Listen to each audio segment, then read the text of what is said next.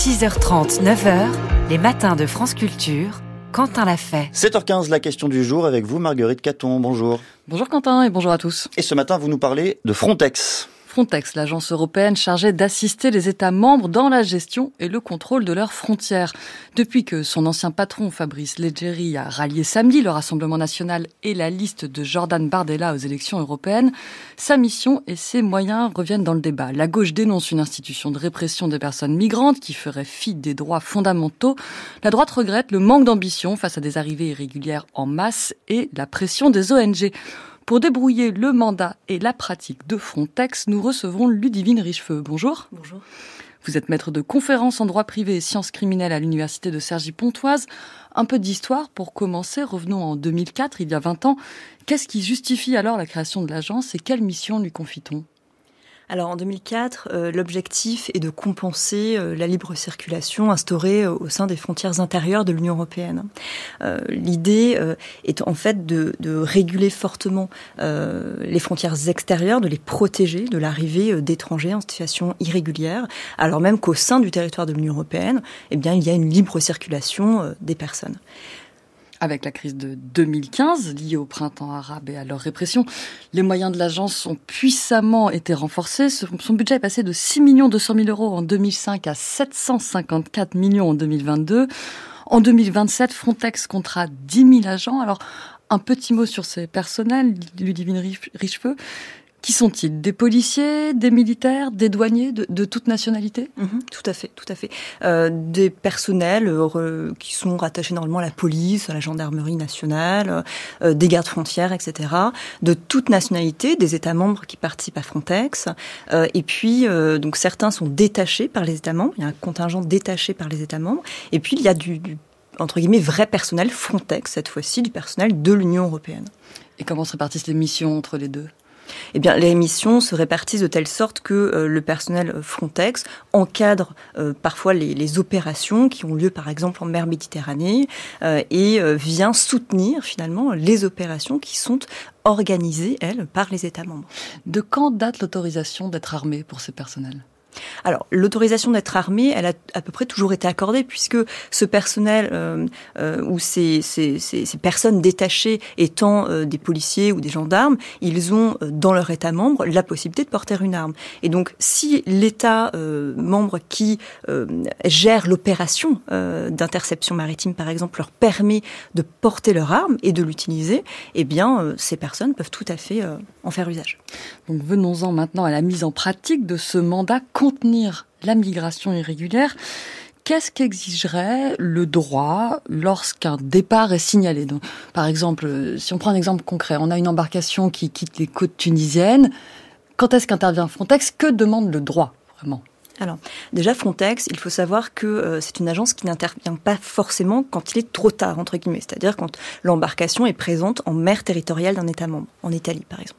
Euh, elle peut intervenir déjà en amont, euh, et là, elle apporte un soutien logistique et opérationnel aux États tiers, donc euh, Algérie, Maroc, Tunisie par exemple, pour les côtes maghrébines. Concrètement, un soutien opérationnel, ce serait L'envoi euh, de personnel Frontex, d'état, de personnel détaché des États membres, l'envoi de matériel, euh, etc ce genre de, de, de vent.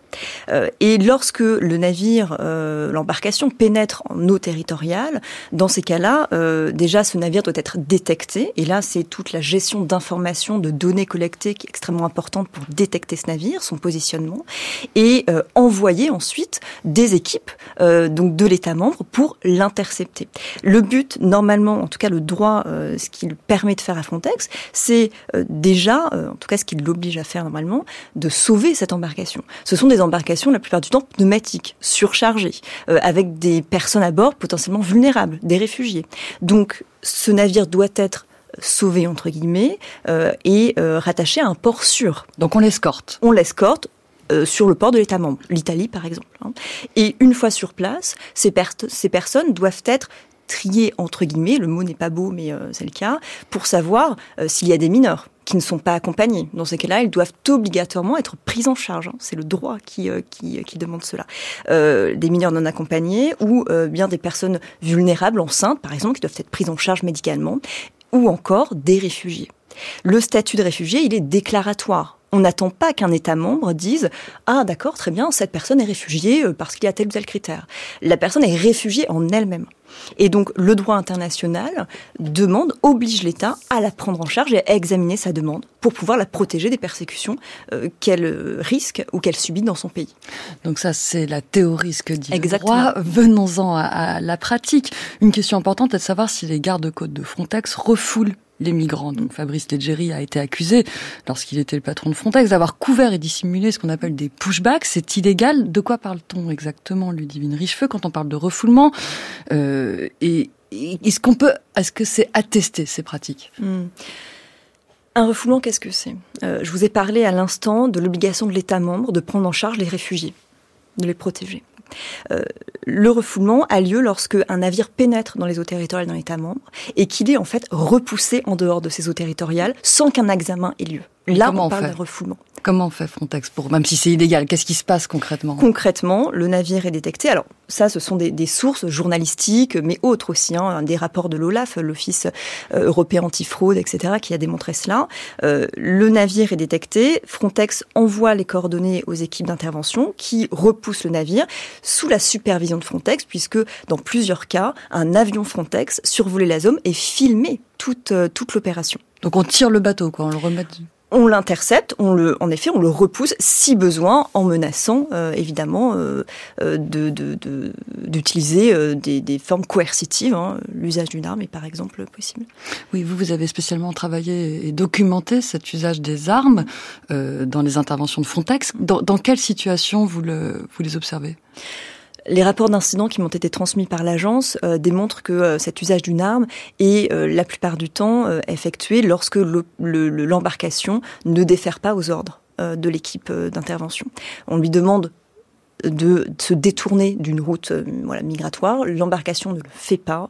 Il y a des avertissements qui sont effectués, mais si l'embarcation est encore récalcitrante, l'usage d'une arme est effectué. Mais dans tous les rapports d'incidents, il y a une phrase qui démontrerait que l'usage d'une arme est effectué en légitime défense. Parce que, évidemment, en droit international et national, l'usage d'une arme doit être nécessaire, proportionné à l'objectif.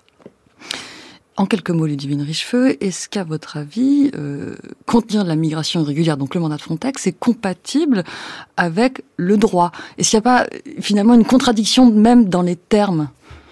Je pense que la contradiction même, elle naît euh, de ce statut de l'agence dont vous avez parlé. Euh, au fur et à mesure du temps, depuis 2004 et le règlement qui l'a créé, plusieurs règlements sont intervenus en 2016-2019. Et aujourd'hui, l'agence a un rôle fondamental en matière de lutte contre la criminalité transfrontière. Donc, la migration irrégulière est intégrée à cet objectif de criminalité. Il est difficile dans ces cas-là de protéger aussi les droits fondamentaux. Merci beaucoup, Ludivine Richefeu. Je rappelle que vous êtes maître de conférence en droit privé et sciences criminelles à l'université de Cergy-Pontoise. Merci à vous de m'avoir invité. Merci.